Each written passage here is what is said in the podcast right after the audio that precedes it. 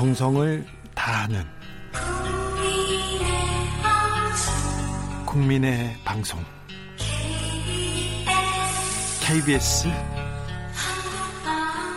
주진우 라이브 그냥 그렇다고요.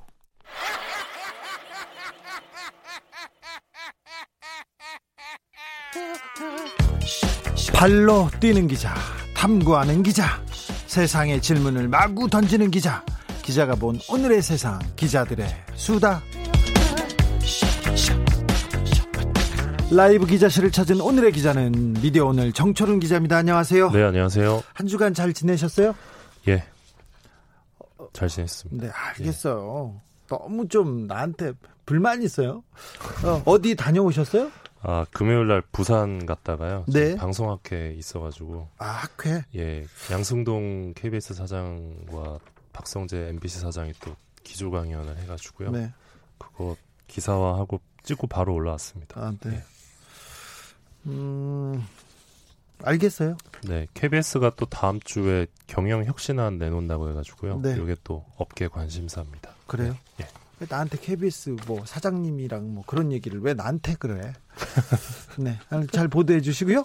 오늘은 어떤 소식 준비하셨어요? 아, 기자들이 최근에 기업 홍보팀을 상대로 좀 그 구설수에 올라가지고요. 홍보팀 사람들을 만나는 과정에서 구설수에 오른 게 있어서 아직도 좀 기자들이. 홍보실 사람들한테 갑질하고 막 그렇습니까? 때가 어느 아, 때인데. 사건이 좀 최근에 있었는데요. 네. 이 동양일보라는 곳이 있는데 지역에 이 부장급 기자가 지난 19일에 세종시 대변인을 소주병으로 내리치는 사건이 있었습니다. 서주병으로 머리를 가격했나요?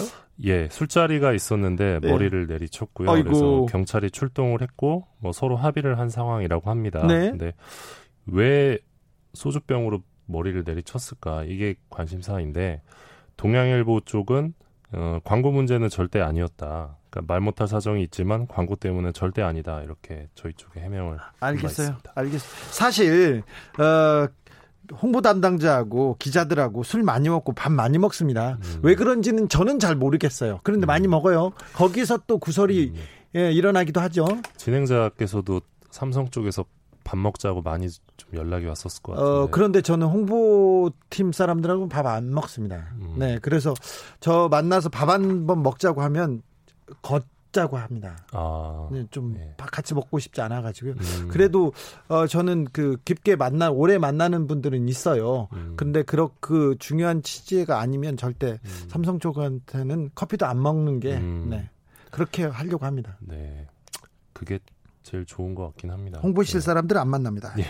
최근에 또 다른 사건이 있었는데 네. 이 MBN 경제부장과 MBN 기자 3명이 이제 네. 대기업 상무와 홍보부장이 한 8명이 이제 만났어요. 기자넷, 홍보넷 네. 이렇게 만났는데 술자리에서 만났는데 요건 이제 지난달 29일이었는데 네. 어, 술자리에서 이 대기업 상무가 네. 이제 말없이 먼저 술자리를 뜬 거예요. 네. 보통 이제 그런 분들 좀 있잖아요. 술 먹다 보면 사라지는 분들. 아, 네, 그럴 수도 있잖아요. 실수할 것도 같고 막 힘들고 그래서 집에 가고 싶을 수도 있고. 네. 그리고 네. 아 저는 집에 갑니다. 그러면 술 먹는 사람들은 잡잖아요. 아, 그쵸, 그러니까 그쵸. 예. 살짝 이렇게 갈 예. 수도 있다고 봐요. 그래, 그런데 그러니까 MBN 경제부장이 인사도 없이 먼저 일어서는 게 말이 되냐 예의가 없다고 항의를 해서 결국 집에 갔던 상무가 다시 술자리로 돌아오는 일이 좀 있었습니다. 네. 그래서 다시 인사를 하고 다시 집에 갔다고 해요. 아 예. 그러니까 뭐 이게 최근 일이에요? 예. 옛날에는 이런 일이 있었어요. 예. 야, 너, 야, 홍보실 사람이 뭐 해가지고 막 네. 욕하고 그러면 와가지고 죄송합니다. 잘못했습니다. 그런 경우도 저도 예, 들었어요. 예. 근데, 이게- 최근에는 없어졌는데. 예, 그래서 이게 요즘 시대에도 이런 게 가능한가? 김영란법 때문에 네. 같이 밥 먹고 이런 네. 것도 좀 예. 그러면 안 되는 거 아닌가요? 그래서 이 건의 경우는 어떤 홍보맨의 피해가 느껴지면서 동시에 어떤 기자들의 어떤 구시대적인 갑질 마인드가 좀 여전한 게 아닌가 이런 생각이 좀 들었습니다. 여전하네요. 뭐 이게 사실 그 별별 일이 다 있습니다. 네. 그 유통업체를 출입하던 한 경제지 기자가 2014년 일이었는데요. 네. 이 보도 자료에 사진 파일 첨부가 안 돼 있다면서 홍보팀 직원을 불러서 뒤통수를 때리고 욕설을 퍼부은 사건도 있었습니다. 네. 아, 어, 이거 첨부 파일에 뭐가 사진 첨부가 안 됐다고. 네, 사진 첨부가 안 돼서 예, 보도 자료에 사진 첨부가 안 됐다고. 이 그 홍보팀에서 그 기사도 다 써줄 텐데 지금 그림 첨 사진 첨부가 안 예, 됐다고요. 이것도 너무했 너무한 사건이었죠. 이런 경우 많고 또 춤은 많아요 기자들. 네, 뭐 특히 이제 성춤은 비일비재한데요. 네. 이거는 제가 이제 몇 년 전에 썼던 기사 내용이기도 한데 한 신문사 기자가 홍보대 행사 여직원에게 카카오톡으로 음란 영상을 보낸 사건이 있었습니다. 아이고. 예, 그러니까 나 뜨겁다. 누가 봐도 음란 영상이었는데 네. 왜 이걸 보냈냐고 물어봤는데도 답이 없었대요. 네. 뭐 기자는 50대 남성이었고 네. 여직원은 20대 여성이었고 아이고. 전형적인 사건인데 그렇죠. 이 윗선에 보고를 했는데 이 홍보대 행사 쪽에서 일이 커질 수 있다. 그래서 이제 가만히 있을 수밖에 없었대요. 네. 그러다가 이제 저한테까지 왔는데 이게 범죄행위거든요, 사실. 범죄죠. 그래서 제가 취재를 들어가니까 처음에는 어, 영상을 보낸 기억이 안 난다고 이분이 말씀을 하시다가 네. 나중에는 이제 죄송하다고 하더라고요. 네. 직원분께 사과드린다라고 얘기를 했었는데 요 얘기를 나중에 이제 제가 다른 방송사 홍보 담당자에게 얘기를 했더니 네. 그 어느 민영 뉴스통신사 기자는 홍보대 행사 여직원의 치마 속에 손을 넣은 사건도 있었는데 여전히 회사를 다닌다. 어, 이런 이야기를 듣기도 했습니다. 언론사에 기자들이 아직도 성춤은 성추행 이런 거 많습니다. 가만두면 안 됩니다. 네. 예. 최근에도 있었어요. 큰 언론사에서 큰 방송사에서 음, 아주 높으신 분이 음. 성추행 사건이 있었어요. 음, 근데 노조에서 조사하다가 유야무야 됐는데 음. 네. 아무튼 예, 시대가 많이 바뀌었으니까요. 기자들 좀 네. 자중하세요. 네. 내가 부끄럽네. 내가 미안해 죽겠네요. 예. 근데 또 다른 기자하고 홍보 담당자 이 멀고도 가까운 관계인데 가깝고 가깝다고 막 자랑하다가 문제를 예. 일으키는 경우 예, 많아요. 대부분은 끈끈한 관계를 유지하는 경우가 많은데요. 네. 어, 최근에 이게 좀 문제가 된 사례가 있습니다. 그 검언 유착 의혹- 의혹으로 최근 징계를 받았던 채널A 그 백승우 기자라고 있습니다. 이동재 기자의 선배로 나온 사람이죠? 아니 이동재 기자의 후배인데요. 아, 후배라고요? 예, 네. 이동재 기자는 최근에 이제 해고를 당했고요. 예. 예, 이 백승우 기자도 징계를 받았는데 이 백 기자가 얼마 전에 삼성 SDS 홍보팀 직원과 생일 파티를 연 사진을 페이스북에 올렸다가 이제 구설에 올랐습니다. 이분이요. 예, 이게 지난달 30일인데요. 이 와중에 예, 이 이 그그 검언 유착 이렇게 서슬퍼런 와중에요. 예, 이 백 기자가 이제 서울 강남구 논현동의 이 고급 이탈리안 레스토랑에서 네. 삼성 SDS 전무와 홍보팀 직원 3명과 이제 생일 파티를 했는데요. 예. 어, 이때 삼성 쪽에서 백 기자의 31번째 생일 케이크를 이제 만- 이제 선물을 해줬는데 예. 이게 케이크 딱 봐도 그 되게 비싼 케이크 있잖아요. 예. 우리가 쉽게 사는 그런 케이크 아니었는데 네. 어, 그런 케이크였고 이제 뭐 꽃길만 걸어라 이런 덕담도 오고 갔다고 합니다. 기자가 꽃길만 걸어라는 게 무슨 그리고 말이야? 뭐 이제 댓글에서는 뭐 앞으로도 잘 부탁드립니다. 글로벌 잘생김 백 기자님 생축 뭐 이런 댓글들이 달렸습니다. 그러니까 삼성의 홍보팀 직원들이 나와서 임원과 가 예. 나와서 예, 지금 백 기자님 생일 파티를 해줬군요. 예, 글로벌 근데- 잘생김. 네, 하, 글로벌 잘생김. 예. 네, 뭐 이런 사례도 있습니다. 장호민님이 이런 문자 주셔서 두 분 기자들 톡방에서 엄청 뜯기겠네요. 그러면 항상 욕 먹습니다. 네. 어, 8921님 주 기자 답답한 속 풀어준다고 국회의원들 하는 꼴을 보면 더 답답하고 미치겠어. 월급을 받았다고 막 그러는데 아이고 제가 죄송합니다. 제가 어, 다음 이야기로 넘어가 볼까요? 예, 오늘 저기 그 수사심의 때문에 또 네. 삼성이 핫, 핫한 이슈인데 네. 2015년 삼성물산 제일모직 합병 당시에 삼성이 여론 작업에 나섰다는 내용이 검찰 수사 과정에서 나와서 좀 주목할 부분이 있는 것 같습니다. 그때. 대단했었어요. 예. 어, 당시에 그 삼성이 우호적인 합병 여론을 위해서 일명 기사부터 인터뷰 기고문까지 전방위 여론 작업에 나섰다는 내용이 나왔는데요. 기사를 막 써주기도 했다고 막 그랬던 것 같아요. 예, 그 저희가 확인한 바에 따르면 이 삼성 미래전략실 소속 그 당시 이왕익 삼성전자 부사장이 예. 어, 2015년 6월 28일 한국경제신문에 이 삼성 바이오 에피스 상장 계획을 미리 알려주고 기사 초안을 수정해줬다는 게 이제 검찰 측 수사 내용으로 등장을 했습니다. 실제로 그대로 기사를 썼나요? 어, 이, 2015년 6월 29일자 한국경제신문 일면 톱 기사를 보면요. 어, 삼성이 바이오 계열사인 삼성 바이오에피스를 나스닥 미국 나스닥 시장에 상장한다 이렇게 단독 보도를 합니다. 네. 그래서 업계 관계자 말을 빌려서 어, 시가총액이 최소 8조 원에 달할 것이다 이렇게 보도를 합니다. 네. 어, 그리고 삼성바이오에피스는 합병을 준비 중인 이 제일모직과 삼성물 산의 손자회사다 이렇게 설명을 해주면서 네. 어, 에피스가 상장을 하면 이 통합 삼성물산의 회사 가치가 아, 크게 오를 것이다. 그러면서 합병법인은 바이오로직스 지분 51%를 가진 퇴, 최대 주주다. 예. 바이오 에피스가 상장하면 통합 삼성물산의 회사 가치도 크게 오를 것으로 예상된다. 이렇게 기사를 썼는데 이게 그냥 장밋빛 청사진만 던져주고 그러진 않았잖아요. 음. 실제는 일어나지도 않았고. 음. 근데 제가 입수한 문건에 문건에 보면요. 이런 그 삼성 바이올로직스, 바이오 에피스를 이렇게 상장해가지고 이 주가를 끌어올린다 이런 게 그 전부터 면밀하게 준비돼 있었어요. 음. 삼성에서 준비해가지고 이걸 검찰 그 언론한테 뿌린 거죠. 근데 음. 이 기사가 허위예요. 음. 허위인데 허위 기사에 그 나팔을 언론이 분 거예요. 음. 그죠? 그래서 이런 대목이 지금 나온 상황인데 어, 해당 기사를 작성했던 기자에게 물어봤습니다. 네? 그랬더니 어, 당시 기사는 이 삼성그룹 취재원을 어렵게 두드러가면서 확인한 단독 기사였다. 단독 기사였는데 예. 허위 기사였습니다. 삼성에서 미리 알려주고 기사 초안을 수정했다는 식의 주장은 이 나의 취재 노력과 기자로서 쌓은 프라이드를 뭉개는 것이다. 이러면서 전혀 사실무근이라고 밝혀왔습니다. 이 기자 승진하거나 굉장히 좋은 데가 있을까요? 특파원 됐거나 그죠? 예. 그렇죠? 예, 특파원입니다 지금. 네. 어, 아무튼 그 이왕희 부사장의 경우 지금 이 삼성 바이오로직스와 삼성 바이오에피스 조직적 증거 인멸에 관여한 혐의로 어, 지난해 말에 징역 2년형을 선고받은 상황입니다. 지금 감옥에 있나요? 예. 어, 이때 그 바이오로직스와 바이오에피스 증거 인멸에 나섰거든요. 왜 그랬냐면은 이재용 부회장한테 보고한 내용을 없애야 된다. 그래서 대대적인 증거 인멸을 했어요. 이재용 부회장 부분 다 없애야 된다. 그걸 없앤 사람은 구속이 됐어요. 근데 지시한 사람들은 아직 네. 음. 기소하지 말라고 지금 재판을 음. 네, 심의위원회가 열려 있습니다.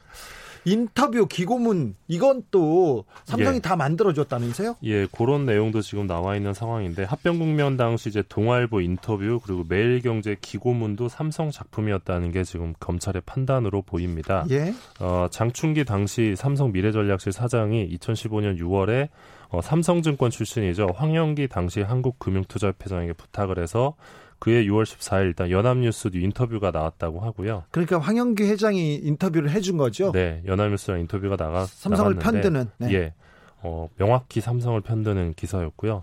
외국의 헤지펀드가 한국 자본시장에 와서 분탕질 치는 것을 방치해서는 안 된다 이런 예. 주장을 했습니다. 어, 그리고 그해 7월 12일에는 이제 매일경제에 우울한 경제 삼성마저 흔들리나 이런 제목의 기고가 실렸는데 네. 박재환 전 기획재정부 장관의 글이었습니다. 이명박 정권 때요? 장관이었어요? 예, 이건 역시 장충기 사장이 박재환 장, 전 장관에게 부탁해 이루어진 것이다 이런 주장이 있고요 지금. 사, 예. 삼, 그 삼성 의 합병을 찬성하는 네, 적극 맞습니다. 옹호하는 국민연금이 합병 찬성을 해야 된다 뭐 이런 내용이었고요. 이분 박지원 전 장관 지금 삼성에서 사회이사 하고 계세요? 음, 같은 해 6월 23일 동아일보에 실렸던 이 노델의 전 공정거래위원장 인터뷰도 삼성이 청탁했던 것으로 지금 검찰이 판단하고 있는 상황입니다. 아이고, 네. 뭐 아시겠지만 검찰 공정위원장이 이 재벌을 재벌의 갑질을 이렇게 감시하는 사람인데 삼성 삼성 편을 들고 있었어요. 네. 예, 뭐 잘 아시겠지만 그 장충기 문자로 되게 유명하죠. 그 누가 주요 누가 기사 썼는지도 그런 얘기를 해줘야지. 아 예, 그 당시 이제 시사인의 주진우 기자가 네. 쓰셨는데 예, 그 당시 이제 뭐 종합일간지 방송사 통신사 가릴 것 없이 모든 언론사의 어떤 간부들을 대상으로 어, 어떤 그 조직적인 관리를 했었죠. 뭐 식사 대접 비롯해서 뭐 골프 모임, 공연 티켓 뭐 어, 전방위적으로 접대를 하면서 대응을 했던 걸로 알고 있고요.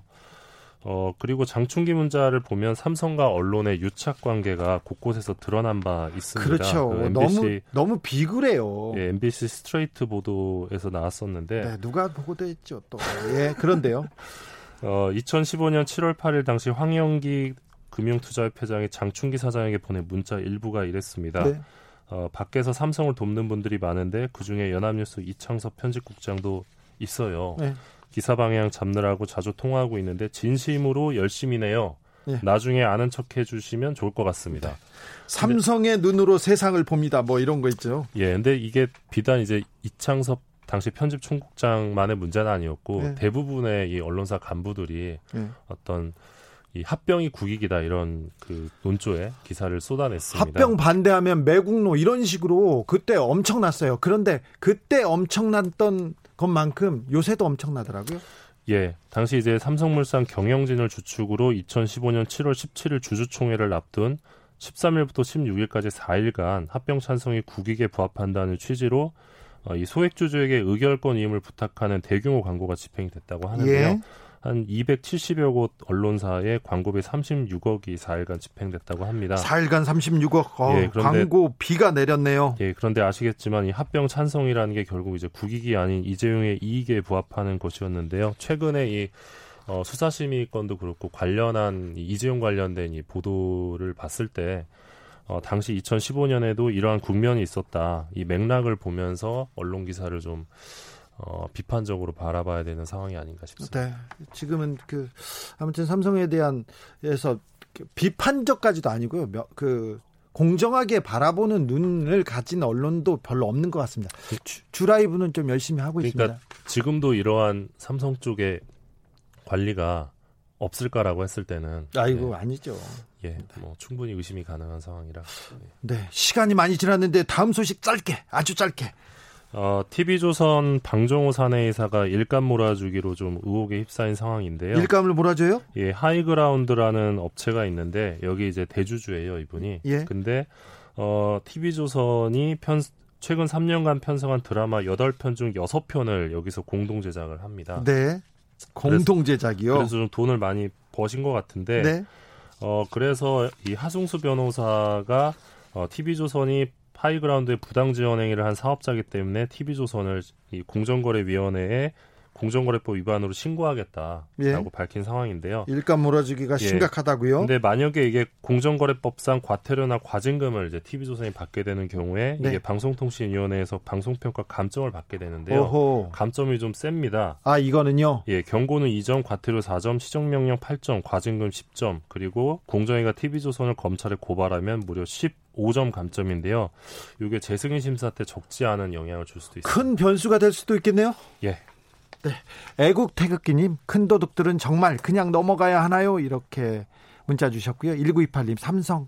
아, 부럽다. 나 참. 나원 참, 참 나원. 원나 참.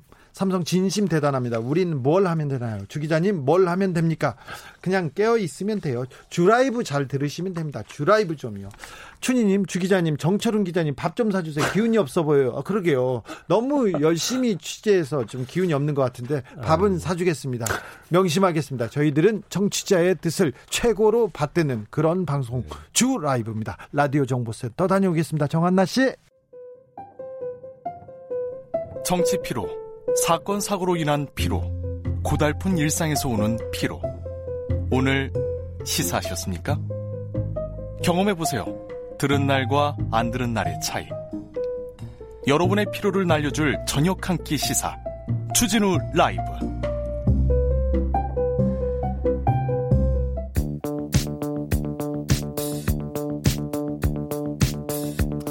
대한민국 정치의 새로운 100년을 준비한다. 21세기형 국회 싱크탱크 정치연구소 영앤영. 21대 국회에 보내는 고급진 정치 컨설팅 이번 한 주의 정치 뜨겁게 분석해 보겠습니다. 정치는 데이터다. 정치는 과학이다. 박시영 윈지코리아 컨설팅 대표. 안녕하세요. 네, 반갑습니다. 박시영입니다. 아니다. 정치는 족이다. 정치는 감이다. 최영일 시사평론가. 어서 오세요. 안녕하십니까? 네, 끝까지 국회는 시끄럽습니다. 그리고 본회의 결국 또 연기됐어요. 또 연기됐어요. 연기. 네. 하이든님, 박시영 대표 해명하세요. 오늘 한다고 했잖아요. 박시영 대표가 박도사처럼 다 막 맞추고 있기 때문에 어. 오늘은 될 거야. 박지도사. 아, 사람들이 다 오늘 오늘 박 박도사가 된다고 했어. 네. 이렇게 했었는데. 아. 아. 정말 안타깝습니다. 네. 예. 참 박분석 의장님이 결단을 못 하시더라고요. 아, 그러니까요. 네. 어, 처음에는 음. 오후 1시 20분에 회의에 3자 회동이 들어가지 않았습니까? 각 음. 원내대표를 모시고. 그 시간이 길어지길래 네. 되게 시간이 길어지면 뭔가 약간 저희 문구를 쓰고 있을 가능성도 있거든요. 협상의, 협상의 법칙이죠. 음. 근데 시간이 오래 걸리길래 오, 이 뭔가 극적인 합의가 있나? 그렇지. 생각을 했는데 음. 예, 역시 뭐 빈손이었어요. 빈손이었는데 음. 제 생각에는 아마 통합당에서 음. 음, 1년씩 법사위원장을 교대로 하자 음. 이런 의견을 아마 절충점을. 어, 절충점을 가지고 네. 임하지 않았을까. 음. 그리고 박병석 근데 이제 민주당 같은 경우는 제가 보기에는 안 물어봤는데 음. 1년씩은 당연히 못 받고 음. 2년씩 전반기 후반기를 나눈다면 어. 왜냐면 전반기는 지금 이제 선출했으니까 네. 어 그렇게 후반기. 한다면 뭐 검토할 수 있다 이런 선으로 했지 않았을까? 역제안을 했는데. 역제안을 했는데 결론이 나지 않았을까라고. 그냥 막연한 추측을 근데 약간. 묘한 건 음. 결렬이라는 표현을 안 썼어요. 음. 중지라고 했어요. 중지. 일요일 날 중단. 또 일요일 날 또 하겠다는 아, 거죠. 주말에 계속 만나겠다. 음. 그러니까 그 시간 동안 박병석 국회의장이 정말 결단을 못 하고 우유부단하게 마지막에 이 책임을 내 어깨에다 십자가를 지랴 고민을 한 것인지 아니면 아, 조금 더 밀어붙이면 뭐가 타결될 것 같은데 한 건지는 음. 좀 지켜봐야 되는데 근데 이제 중요한 건 한번 밀리면 계속 밀려요. 네. 예. 아니 근데 음. 제가 오늘 모니터링 해보니까 음, 의장실의 기류는 음. 어 애결 위원장만 처리하는 문제 네, 원포인트. 어, 조금 더 무게를 뒀고요. 음. 네. 민주당은 그거보다는 음. 18대 0으로 다 가자. 가자. 음. 왜? 민주당은 그런 기세가 있었죠. 어, 있었죠. 분명히 있었습니다. 그게 다수였고요. 어, 왜냐하면 원 플러스 예를 들면 저기 5% 5 플러스 알파에서 기존 상임위 남은 다- 자리 다섯 개 플러스 외계리 음. 이 안이 처음에는 나왔다가 네, 이거는 어 고려 대상이 아니다라고 아니다. 이제 빼고, 빼고. 예결위 위원장만 받느냐 음. 아니면 18대 0으로 가느냐 이제 이 양당 간의 결정을 하자 이런 입장이었는데 후자 쪽의 민주당은 굉장히 강력했고요. 음. 의장실에서는 예결위원장만 처리하는 문제를 음.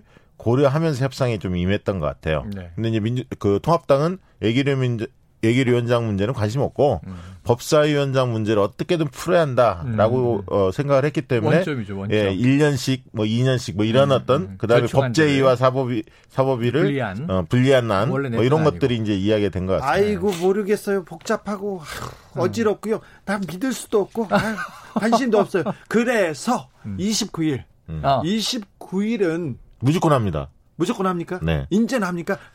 촉. 저는 이 같아요. 아 그래요? 29일에는 아니할 수가 없다. 추경 왜냐하면 일정 때문에. 추경 일정을 회기 중에 끝내겠다가 오늘 함께 나온 선언인데 아니 그때 7월 4일이니까 그때도 26일 날 끝내야. 아니, 그때 끝내달라고 압박을 좀 한 거고 사실은 월요일까지 우리도 내다봤죠. 아니 근데 저는 네. 저는 사실은 이게 이미 흘러간 거니까 돌이킬 수 없지만 도사들은 마- 뒤, 뒤 말이 약간씩 바뀝니다. 어, 근데 오늘 끝났어야지 돼요. 돼요, 그렇죠. 그래도, 그래도 지금 무슨 얘기가 나오는 거냐면 지금 35조 플러스 알파의 이 역대 당군 일의 최대의 추경 규모잖아요. 네. 근데 이게 지금 열흘도 못 다루잖아요. 예결위가 오늘 만들어졌다 네. 치더라도. 그러니까 29일에 예결위원장을 선임하면 지금 이 민주당하고 소수 일부 당만 예결위원이 있는 거잖아요. 네. 독자 그래, 처리하는 거죠. 나 29일 날로 어, 원구성 끝난다. 예결위 끝낸다. 끝난다. 그거는 우리가 우리가 정해 주자고요. 네네네. 다 정해 주는데 그러면 어. 예결위원장을 네. 민주당이 가져갑니까? 아, 민주당이 민주당. 가져가죠. 어, 민주당 민주당 말고는 누가 가져가요? 데이터는요. 아니 그렇게 할 수밖에 없죠. 그러니까 그렇죠. 협상이 마무리가 된다면 저기 통합당 몫이겠지만 몫이지만 원래 지금 흐름으로 보면 만약에 29일 날 합의가 안 되면 어 민주당 안대로 가는 거거든요. 18대 0이라는 네, 전제니까 18대 당연히. 0이라는 전제니까요. 201 2081님 북한이 핵을 고집하는 것과 음. 통합당이 법사위를 고집하는 것은 아마도 비슷한 맥락 아닐까요? 이렇게 거기까지 얘기하면 좀 네. 그렇죠. 그런가요? 네. 알았어요. 아, 엮지 마세요. 자, 예결위원장 29일 날 민주당이 가져간다고요? 그럴 가능 아니 그러니까 어, 협상이 안 되면. 일요일까지 극적 타결이라는 소식이 나오지 않으면 네. 그렇죠. 예, 29일 월요일 본회의에서 18대 0으로 민주당이 전적으로 국회에 책임을 걸머질 것이고 예결위원장도 정해져 있잖아요. 네. 예결위원장 누구죠?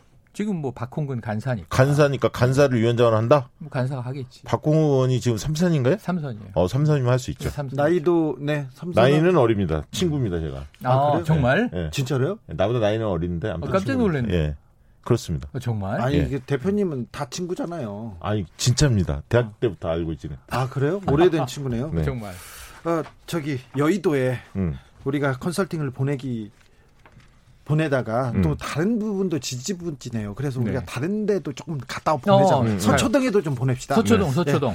검찰 수사심의위원회가 지금 진행되고 있는데요. 아. 심의위원회 결과는 어떻게 되고요. 그리고 그 이재용 부회장의 기소는 어떻게 될까요? 두 가지가 있습니다. 저는 두, two step이니까. 예. 지금 원래 5시 반에서 늦어도 6시 전에 나온다고 했는데 아직 속보가 안 나왔잖아요. 안 나올 거예요. 지금 예언해봐야 뭐 30분 안에 아니야, 아니야. 그냥 들통나는 건데 저는 기소 의견으로 나오고 예. 검찰은 기소한다. 아, 기소 둘 다?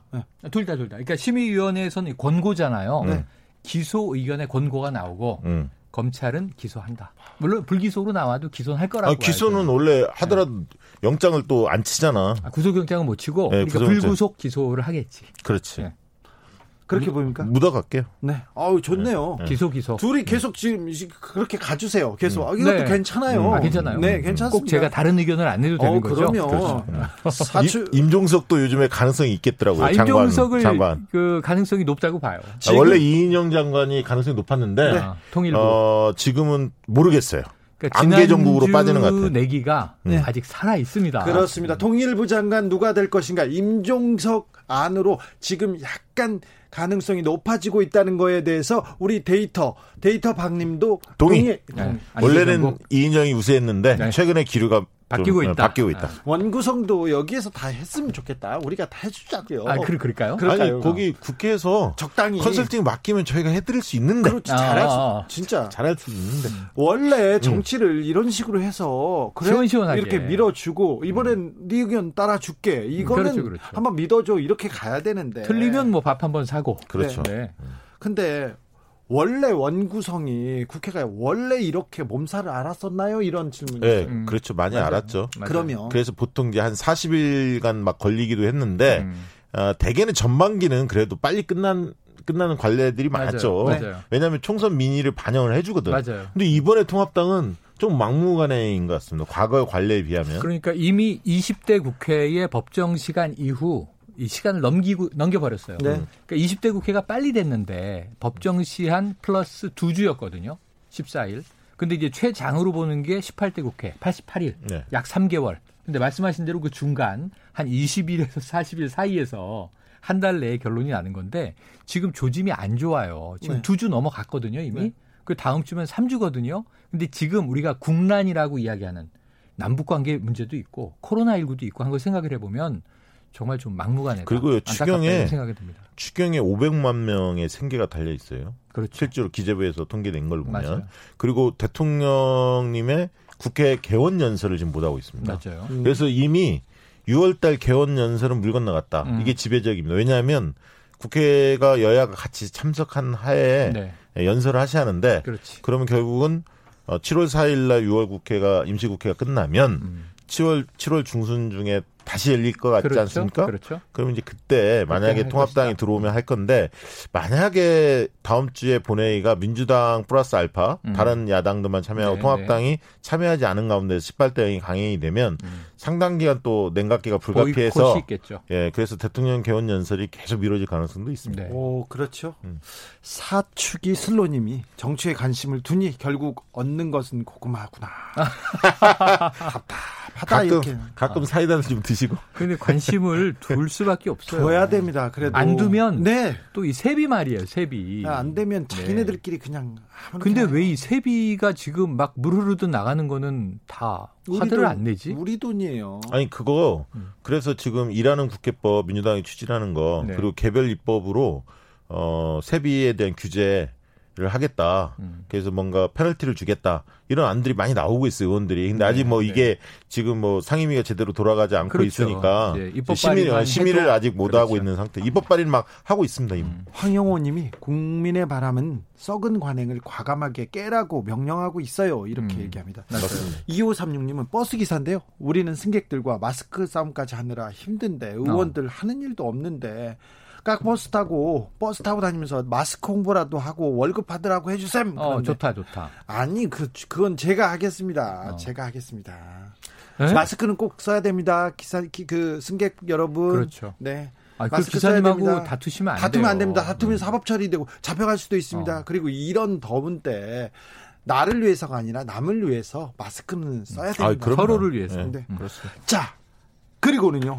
진짜 좀 핫한 뉴스. 네. 음. 추미애 법무부 장관과 윤석열 검찰총장이 딱 지금 바라, 대결 바라, 바. 국면입니다. 중돌 국면인데 이 얘기는 교통정보센터 다녀와서 하겠습니다. 김민희 씨. 테이크아웃 시사 나왔습니다. 오늘도 하나 챙겨가세요. 주진우 라이브.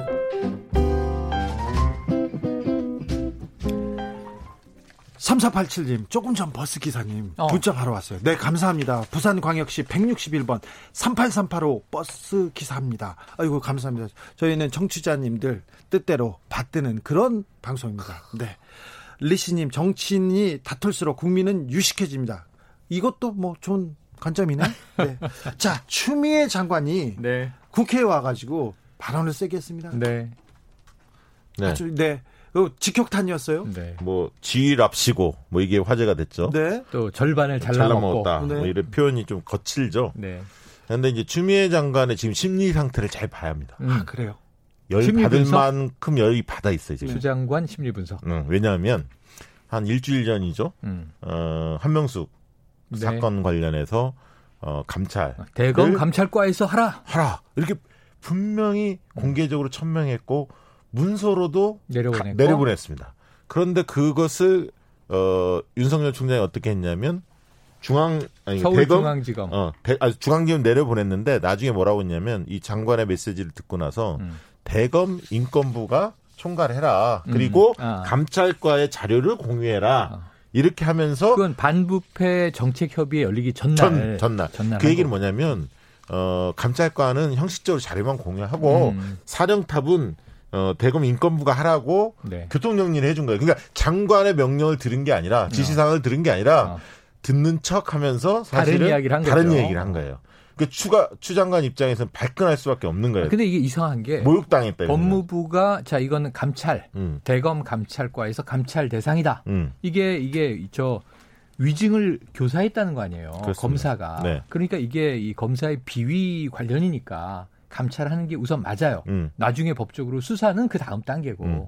그런데 문제는 이건 지시가 공식적으로 떨어졌는데 음, 검찰총장 선에서 음. 서울중앙지검의 인권감독관실이 해라라고 음. 하는데 문제가 생긴 게 뭐냐면 음.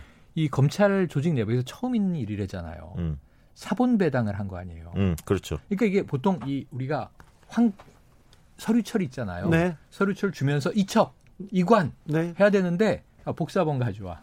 복사본을 안 주니까 저쪽에서 음, 음. 그래서 슬쩍 주고 이거 여기서 여기서 해. 음. 그러니까 동시에 같은 사건이 두 군데서 조사를 하고 있는 그렇습니다. 이상한 일이 벌어진 거예요. 두 군데 배당이 된 거네요. 네. 그러니까 이게 봉합이 안 되면 대통령이 있는 자리에 가서 이제 법무부 장관 만날 텐데. 그러니까 전날 대검 인권부가 하고 음, 마치 두 군데서 협력하는 것처럼 모양을 만들어 놨는데 음. 이상한 것이다라는 거죠. 그러니까 그 다음에 이번 주 월요일 날 대통령 주재 반부패 협의회가 열렸잖아요. 네. 열렸었죠. 그때는 음, 인권 문제에 관련해서 어쨌든 장관과 검찰총장이 음, 협력하라. 협력해라. 음. 이런 정도로 부드럽게 이야기를 했어요. 맞아요. 사실은. 그 다음 날 총장이 또 뭐 인권 관련된 음. 그 얘기를 했고요. 했고요. 네. 근데 이제 추장관에서 추장관 입장에서는 이건 인권 상황이 아니다. 음. 감찰 상황이지라고 머릿속에 있는 거고 그렇지. 내 말을 듣지 않았다. 음. 총장이 음. 이 괘씸한 심정을 음. 갖고 있는 상태에서 어. 이제 한동훈 음, 고검장이 지검장이죠. 지검장의 사건이 저기 이제 부산지검 차장, 예, 부산지검 차장 차장이죠. 검사였는데 네. 지금은 지금 뭐 전부 이 조치를 시켰죠. 전부 조 법무연수원 연구위원으로. 그렇죠. 전부 조치를 시키면서 법무부 자체에서 음. 아까 아까 거는 한명수 그전 총리 거는 대검 음. 감찰부에 지시한 거고 음. 요 건에 대해서는 법무부 감찰부가 감찰을 직접 해라라고 네. 지시를 내린 겁니다. 이제 이렇게 내렸는데 아. 어 최근에 이제 검사들이 일각에서 좀 반발을 해요. 근데 이제 추장관 아까 심리 상태를 얘기를 했는데 음. 그 전에 에 법무부 상임위 상임 민주당 의원들이 주로 참여했던 상임위에서 송기현 의원이나 몇몇 분들이 네. 심기를 좀 건, 아, 건드리죠. 그렇죠. 검찰 검찰에 순치된 거 아닙니까? 어, 검찰 말에 고분고분 따라가는 거 아니냐. 네. 그 어떻게 보면 추장관 당신이 임명한 게 그런 뜻이 아닌데 어. 왜 개혁 안 해? 이런 식으로 몰아붙였죠. 차당 의원이. 어, 자존심이 굉장히 상했죠. 네네. 왜냐하면 추미애 장관도 대권 후보 중에 한 분 아니십니까? 나름대로 자기 소신과 원칙이 굉장히 강력한데 예, 그런 그러, 그러던 차에 사실 초선 의원들 민주당 의원들하고 워크샵에 어, 초대가 돼서 음. 거기서 이제 말씀하시면서 그 밑바닥에 있었던 그 음. 울분을 이제 토로한 건데 저는 조금 어, 톤 조절이 필요했다. 음. 왜냐하면 어, 장관이 말을 많이 할 필요는 없거든. 음. 말을 아끼고 오히려 행동을 보여주면 됐거든요. 실행으로. 실행으로. 근데 지금까지 실행을 상당히 과단성 있게 했단 말이죠. 음. 이말 때문에 괜히 오해의 소지가 굉장히 커졌어요. 네. 그러면서 정쟁화 됐거든요. 정쟁화 오히려, 됐고. 오히려 지금은 윤석, 윤석열 총장이 굉장히 코너로 몰리는 국면 아닙니까? 여러 네, 가지 네. 사안에 대해서 제 식구 감싸기다. 음. 불공정하게 다루고 있다. 이런 국민적 의혹들이 좀 커져가고 있는 국면에서 맞아요. 그래 국면이고 음. 그 오히려 여당 의원들은 윤석열에 대한 언급을 줄이고 음. 야당 의원들이 윤석열 윤석열 하면서 윤석열 잘라라 잘라라 하고 있는 상황이었잖아요. 네네. 그렇습니다. 그러니까 지금 이렇게 된 거죠. 음. 김종인 비대위원장이 나섰죠. 네. 차라리 불신임한다고 인사권자는 대통령입니다. 잘라줘라. 검찰총장 네. 대통령이 차라리 불신임한다고 얘기하고 음. 그내 보내라. 네, 그게. 맞지. 예. 이게 뭐냐 모형만 주고. 근데 나 웃긴 게 어. 김종인 비대위원장이 왜 윤, 윤 총장이 지금 코너로 몰리고 있는지 이게 음. 정권과 관련이 있는 것처럼 몰아갔어요. 맞아요. 그 워딩에는. 맞아요, 맞아요. 그런데 네. 지금 장모 사건이라든가 음. 그 부인 문제 음. 그리고 한동훈 문- 한동훈 그 지검장의 문제 그 검언 유착 의혹. 어, 유착 의혹 검언 유착 그다음에 또 한명숙 그 사건에 관련된 것들 재판의 문제들 이런 문제는 정권하고 하대의 관계가 네. 없습니다. 네네. 그 진정을 했던 사람들이 네. 위증을 했- 했다 내가 음, 증언해서 음, 번복을 하거나 아니면 어, MBC 뉴스가 보도를 한다든가 음. 뉴스타파가 취재했다든가 이런 어떤 사안들이지 음. 정부 여당의 뭐 관계자가 이 문제를 파고들어서 뭐 폭로한 게 아니거든. 근데 이제 이런 거예요. 굳이 이제 이 통합당의 입장을 대변해 드리면 네. 균형 극중이니까 음, 네. 저는 극중이니까 대변해 드리면 이런 거지. 지금 통합당의 시각은 왜 윤석열 검찰총장에게 이번 정부가 미운 털이 박혀 있느냐에 대한 해석에서 자, 이 문재인 대통령이 살아있는 권력까지도 과감하게 수사하라 했는데 지금 살아있는 권력만 수사하는 형국을 보였잖아요. 그동안. 그렇죠. 네. 울산 고래고기 통합- 문제라든가 근데 통합당은 그렇게 생각 안 하겠죠. 지난해 이제 조국 전 장관 일가 사태라든가 그래서 이제 통합당은 이렇게 생각을 하는 거예요. 윤 총장이 현재 정권의 실세들을 파고드니 음. 불편해진 거 아니냐. 아니 그거는 파고들 수 있는데 음. 왜 나경원은 수사를 안 하는 거예요? 나경원은 아니 그러니까 그 미래통합당에서는 왜 그걸- 패스트트랙은 제대로 수사를 안 하는 그래서 거예요? 살아있는 권력까지도 수사하라는데 이게 음. 살아있는 권력만 그러니까 수사하고 있는 양상으로 그죠. 보이는 거지. 예. 그러니까 그 미래통합당에는 그 부분을 좀 강조해서 네. 좀 어필하고 있는 거죠. 그렇죠. 계속해서. 아, 그러니까 지금 이 자극하고 통합당은 있습니다. 네. 윤석열 총장의 목을 치면 네. 좋다 이거예요. 그렇죠. 야당 입장에서는 유- 예. 왜냐하면 응. 대권 후보로 키울 수 있으니까. 그것도 있고 민심도 나빠질 것 음. 같고. 근데 어, 잘 보셔야 할 게 윤석열 총장에 대한 직무 수행에 대한 평가가 얼마 전에 여론조사 결과 네, 나왔어요. 네, 네. 찬반이 팽팽하지 않습니까? 네, 맞아요, 맞아요. 긍정 부정이. 어. 과거에는 윤석열 총장이 굉장히 국민들한테 추앙을 받았잖아요. 신망이- 칭찬을 많이. 신망이 있었죠. 신망이 두터웠거든.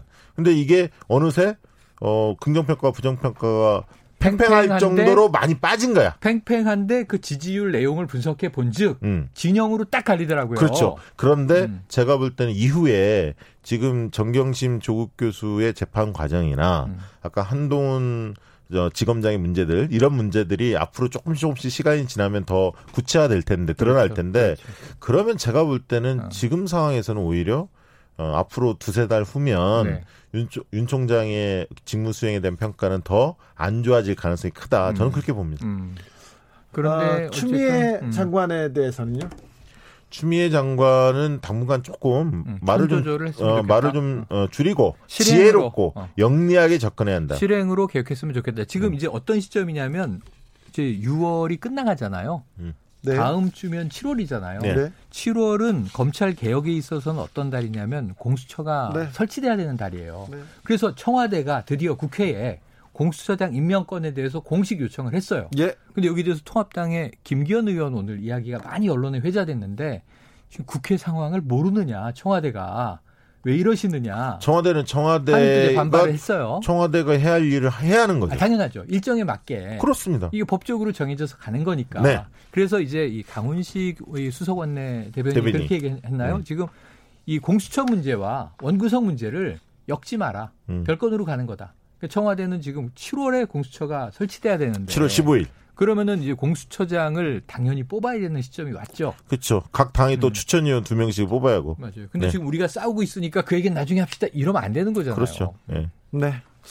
9987님도 어, 추 장관님 좀 보기 안 좋았어요. 공개적으로 망신 주는 것 같아서요. 이렇게 해서 약간 감정적으로 들렸다는 게 네. 어, 저기 책상을 탁탁 치고 또 네. 약간 그런 것도. 예. 추 저기 장관님 음. 가끔 그래요. 그다음에 이렇게 이렇게 하세요. 저 격앙되면 그렇죠. 네. 음. 무서워요. 목소리도 액센트가 딱딱 들어가죠. 음. 무서워요. 막 떨어요. 이렇게 하면. 자, 다음 얘기로 넘어갈 아, 또 텐데요. 있어요? 그럼요. 우리 많이 물어봐야 돼요. 네. 물어볼 게 많습니다. 오늘 오늘의 내기는 아직 안 걸었네요. 어, 네, 아직 안 걸었어요. 맨날 걸진 않는데요. 아, 그렇죠. 그거 민 미래통합당이 음. 아, 아까 걸었다. 기소 기소 했잖아요. 어, 네, 걸었다. 음, 음. 네. 아직 뭘 걸지는 않았는데 아, 그렇죠. 어, 당, 곧 저희가 아주 아주 조금 재밌는 걸로 걸겠습니다. 음. 어, 미래통합당의 새 이름, 음. 음, 미래통합당 당명은 바뀌죠. 김종인 비대위원장이 무조건 바꿀 거예요. 아니 원래 음. 이 통합당이라는 거 있잖아요. 네. 선거 국면에 여러 정당이 이렇게 합쳐갖고 통합당이라는 이름 많이 쓰잖아요. 선거 네. 국면에 음. 이건 무조건 바뀌게 돼 있습니다. 그렇죠. 오래 가지 않아요. 오래 갈 수가 없습니다. 통합은 오래 안 되는군요. 아, 안 되는 겁니다. 원래 이제, 안 되는군요. 어, 자리를 제자리를 찾아가는 건데 어떤 당명이 좋냐 네. 그렇게 물으려고 하는 거죠. 네, 그렇습니다. 에, 제가 생각을 해봤는데 어, 정말 두 가지. 네. 두 가지. 예, 아, 웃지 마세요. 네. 예. 어, 진짜 보수당, 진짜 보수당? 진보당. 아, 진짜 재밌잖아? 보수당. 두 번째, 재밌자고 하는 거구나. 이 공화주의와 자유주의를 어, 추구합니다. 보수는. 음. 그래서 공화자유당. 줄이면 공자당. 어, 공자다. 그러면 공자가 생각나지 않습니까? 네, 그렇죠. 반대쪽에는 공짜당이다, 무임승차당이다 이런 얘기도? 나올 것 같습니다. 아니 우리 저기. 많은 데이터 준비해 오셨는데 그거는 좀 너, 너무 좀 희화한 것 같아요. 아니, 진짜 전- 보수당 괜찮잖아요. 저는 통합 미래는 좋은데 음. 통합당이 통합당이 문제잖아요. 음. 그래서 미래 통한당 이렇게 해가지고 통한? 네 통한 그게 더 심한 아니, 거죠. 한국을 통하자고. 통일한다. 통 통하자고 네. 미래와 아, 통한 통한다. 아, 이게 네. 그 장난으로 짓는 게 아니에요. 장난 아니에요. 이름은. 아 이게 좀 진지하게 해주세요. 아니 뭔가 네. 좀 들어와야 진지하게 그러니까 자, 하죠. 보세요. 자 보수 싫어한다, 네. 우파 싫어한다, 네. 음. 자유 뭐 그동안 한국 많이 들어갔어요. 네. 그럼 오직 통합당이 할 일은 뭐냐면 음. 이 국가를 음. 그 공화주의라는 게 이제 국가 공동체를 우선하는 거니까 네. 음. 개혁해야 된단 말이에요. 네. 국가 개혁당이죠. 국개당 그렇죠. 국개당 좋잖아. 개, 자 들어가면 안 예, 돼요. 그거 안 돼? 안 받을 것 같은데. 9503님이 주라이브 일주일 총정리는 영앤영과 함께 하면요 정치 상식이 쑥쑥 뿜뿜 더불어 재미도 쑥쑥 뿜뿜 영앤영 팀 출연료 더블로 갑시다 이렇게 와. 얘기했는데 출연료 너무 싸. 그러니까 아, 맞아요 몰라. 맞아요 이 몰라. 생각에 비해서 이렇게 그런데 아니 이렇게 좋은 정보를 하다가 지금 음. 지금 뭐라고요 국개당 그래. 갑자기. 아니 근데 사실 나는 공, 진보당 아 공화당도 생각했는데 네. 공화당. 좋잖아요. 네. 근데 트럼프를 요즘에 싫어해. 아, 그렇지, 트럼프 그렇지, 때문에 그렇지. 통합당에서 맞아. 한반도 평화 문제 관련해서 NY 싫어해서 NY 리님 미래 친구당 나왔어요 미래 친구당? 안 돼, 안 돼. 안 돼, 안 돼, 안 돼. 안 이런 돼요. 거안안 돼. 돼. 저, 그거 가수 안 돼요. 뭐 있잖아. 누구요 안- 가수 아, 없나? 미래 네. 친구? 어디 아니. 그거는 저 걸그룹 여자 친구가 있죠. 아 여자 친구가 있구나. 남자 친구도 있어. 아, 걸그룹 좋아하시는구나. 아니, 아니, 아니. 몰라서. 아, 몰랐어요, 대표님. 네. 또 아니 좀좀 진지하게 한국 들어가고 한국 안 아, 들어갔으면 한국. 안 들어가. 한국 안 들어갈 안 들어간대요. 어, 안 자유, 들어갈 것 같아. 경제 들어가지 않을까요? 그럼 경제는 괜찮죠. 음, 음. 경제 어. 그럼 뭐가 있을까? 경제 정의당? 그러면 저는 조금 요즘 연성화인데 네. 지난 총선 때 음. 약간 효과를 본 게 하나 있어요. 뭐죠? 개폐하긴 했지만 음. 핑크색. 음. 당의 칼라를 음. 예전에 원색에 가까운 빨간색이었다가 핑크당. 아니 왜 그렇게 이 저 공산주의를 싫어하는 당이 특히 음. 반공주의 당이 음, 음. 빨간색을 써서 여러 가지 해프닝이 옛날에 있었잖아요. 빨간색도 했잖아요, 당명이. 네. 예전에 당 색깔이 어, 빨간색이었죠. 그래, 그래서 핑크를 써서 음. 연성화 효과를 조금 봤어요. 그래서 음, 음. 그래서 핑크- 99석이 될 뻔했는데 103석이 음. 된 거야. 네. 핑크 효과가 밑가나 말가나? 핑크. 효과. 아, 밑가나 막아요. 난 초기니까. 네. 음. 그래서 아마 조금 미래는 들어갈 것 같아요. 음. 미래지향적이고. 음. 그리고 우리 청년 세대에게 희망을 주려고 하니까 청년 미래당? 미래 희망당. 미래 희망당. 그럼 줄이면 미희당. 미희당. 난 저는 미래 핑크당 해가지고 미핑당 이렇게 아, 저는- 미핑 그 너무 만화 아니, 아니, 그- 에요 자, 순정 만화 아닌가? K팡님은 자유경제당 나왔어요. 어, 그거 가능성 있어. 자유경제당 좋죠? 어, 2330님, 국민을 사랑하는 당, 국사당 나왔습니다. 아, 국사당. 어, 6871님, 보수혁신당 나왔어요. 보수하고 그 생각도 혁신하고. 했어요. 아, 예. 그, 이것도 이- 있어. 자유경제당. 보수혁신당, 나올 만한 이름들입니다. 음, 나올 만한 이름이에요. 네. 또 하나 더 주십시오. 데이터 한번더 주십시오. 뭐가 있을까요? 원래는 무슨 미래연합 이런 게 좀 이미지가 미래연합? 미래지향 어 근데 아, 박근혜 대통령이 옛날에 예, 했던 예. 이 친박근혜 당의 느낌이 너무 그러니까, 강하죠. 있었으니까. 어, 그런 그런 게 좋을 것 같다. 무슨 당 들어가는 것보다는 네네. 당이 안 들어가는 게 오히려 더 네. 젊어 보이거든. 미래지향이. 왜래요? 영어를 좀 넣어보면 어떨까요? 갑자기. 그거 그거는 어 아마 통과되기 어렵습니다. 그렇죠. 외래어를 넣는 순간 반대하는 분들이 너무 많아갖고요. 맞아요. 네. 이게 통과가 안 되더라고요. 음. 그래요? 예, 당명에는. 근데 그 항상 논의가 되기도 했죠. 예, 그렇습니다. 예. 그 마크롱 대통령이 될 때 음. 그 젊은 나이에 이제 프랑스의 이제 대권을 딱 잡을 때 음. 없었던 중도 우파 지형의 음. 이 신생 정당을 만들죠. 네. 음. 이게 마르쉐잖아요. 음. 전진이란 뜻이잖아. 네. 전진. 전진당 이런 거 하지 않을까?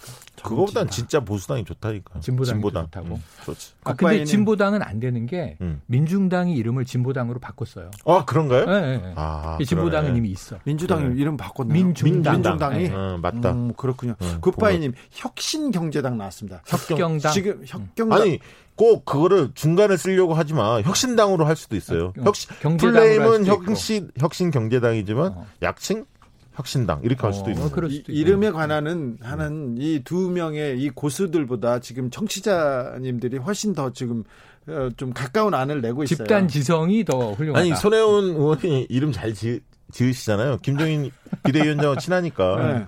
돈을 좀 드리면 아니 컨설팅 할 수도 다시 있죠. 브랜딩 회사를 경영하시는 거예요? 손혜원 의원이 네. 아니 그렇진 않지만 회사로 당장 들어가지 않을 네. 거 아니에요. 그렇죠. 네. 어, 네, 가까우니까 그렇게 여, 여쭤볼 수도 있겠네요. 어, 네, 그러네요. 네, 그러네요. 어, 그리고 당사도 이전합니까? 뭐 이전한다고 하는데 이전한다고 했습니다. 아니 그막그 저도 가봤어요. 음. 그 앞에까지는 음. 네. 파천 파천교 지나서 네, 여의도 네, 네, 옆에 네. 국회의사당에서 다리 네. 하나 작은 다리를 하나. 영등포 쪽으로 음. 건너가면 그렇죠, 그렇죠. 좀 그렇죠. 근데 이게 새롭게 시작하려면 여의도에 꼭 있어야 하나 그런 생각도 사실 들어요. 네.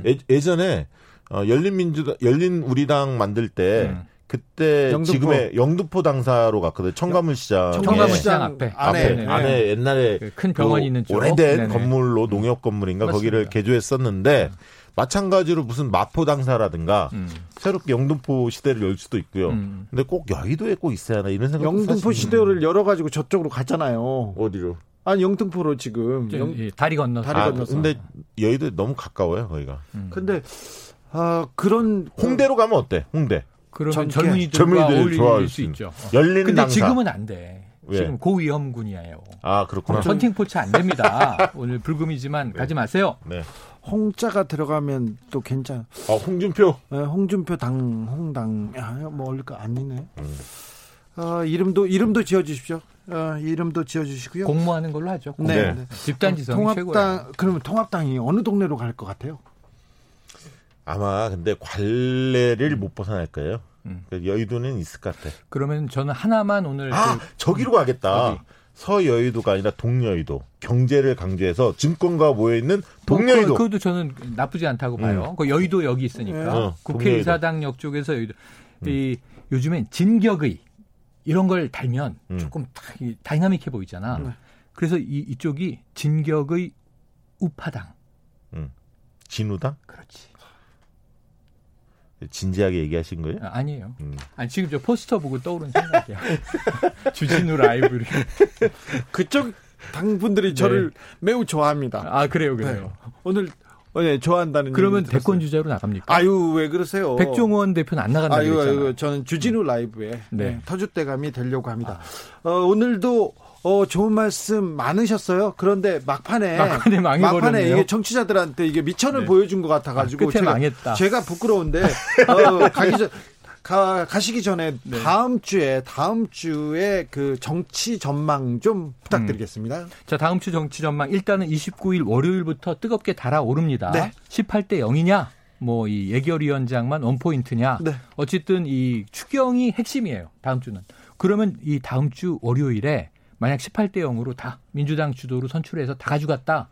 그러면은 일주일 동안 예산 결산 심사를 해서 추경을 통과시켜야 되는 거죠. 그렇죠. 음, 7월 4일까지. 네. 7월 4일은 무슨 날이다? 토요일 아닙니다. 7사 공동성명 아닙니다. 추경 마지막 날. 7사 공동성명 맞고 네. 또 하나 이제 미국의 독립기념일이죠. 네. 아, 자, 북한이 어떤 메시지를 낼 것인가? 7사 공동성명을 생각하겠는데 미국을 생각하시는군요. 아, 지금 북- 마음이 그쪽에 가 아니 있군요. 북미 관계가 풀려야 되니까. 아 그렇군요. 제가 오늘 뭐 방송에서 네. 볼튼에 대한 평가를 하다가 음. 저 사람은 미국에 있었지만 마음은 친일파였던 것 같다. 네. 이런 논평을 했거든요. 네. 근데 세라 샌더스 전 대변인이 네. 회고록을 또 쓰는데 네. 실제로 백악관에 근무했지만 배신자다라고 얘기를 했어요. 아, 볼튼? 볼튼한테. 네. 근데 이 볼튼을 지금 이 통합당 쪽에서는 네. 모셔와서 예. 국정조사하자고 하고 아니 있잖아요. 전 세계에서 미국에서도 볼턴을 좋아하는 사람은 없어요. 공화당에서도 없는데 백악관에서도 없는데 음. 그분을 모셔다가 한다고 네오콘이 좋아하잖아요. 네오콘이. 아니 아니요, 좋아하는. 좋아하는 곳이 두 군데 있는 것 같아요. 우리 통합당도 있지만 음. 일본 아베 아, 좋아하죠. 나와 의견이 똑같다. 음. 이런 표현을 여러 차례 썼습니다. 아 그렇죠. 다음 주 전망 박시영 대표님. 아, 저도 비슷해요. 음. 그러니까 월요일이 모든 걸 결정한다. 한마디로 얘기하면. 그렇죠. 다음, 다음 주 주는 일정. 월요일이 결정한다. 음. 월요일이 음. 월요일 날 많은 게 결정하겠죠. 그렇습니다. 또 미루진 않겠죠. 아, 더 이상 미룰 수는 없죠. 미루지 말라고 좀 아마 미루면- 하세요. 미루면 어, 의장실에 문자 폭탄 흔히 얘기하는 전화, 항의 전화 뭐 등등 해서 아마 국회가 몸살을 앓을 것 같습니다. 몸살을 앓겠죠. 정치연구소 영앤영 여기서 마치겠습니다. 최영일 평론가님 그리고 박시영 대표님 오늘도 감사했습니다. 고맙습니다. 고맙습니다. 보아의 넘버원 들으면서 주진우 라이브 마무리하겠습니다. 저는 내일 오후 5시 5분에 주진우 라이브 스페셜로 다시 돌아오겠습니다. 지금까지 주진우였습니다.